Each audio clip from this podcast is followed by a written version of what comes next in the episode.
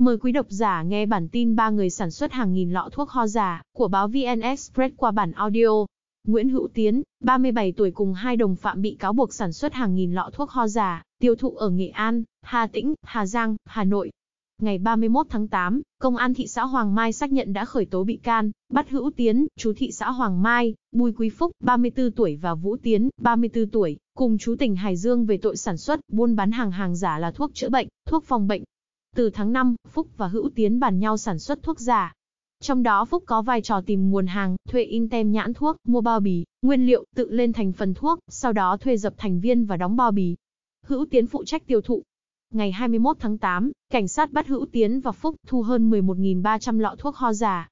Mở rộng điều tra, Vũ Tiến bị bắt. Tăng vật thu gồm một máy nén dập viên, máy nghiền, máy trộn, máy sát hạt và máy sấy thuốc. Vũ Tiến khai chuyên nhận sản xuất các loại thuốc chữa bệnh và thực phẩm chức năng theo đơn đặt hàng. Theo cảnh sát, trước khi bị bắt Phúc đã giao Hữu Tiến 57 thùng các tông chứa thuốc giả. Số hàng này được Hữu Tiến bán lại cho một số nhà thuốc tại Nghệ An, Hà Tĩnh, Hà Giang, Hà Nội. Hiện chuyên án đang được mở rộng. Cảm ơn quý độc giả đã nghe hết bản tin của chúng tôi, xin chào và hẹn gặp lại.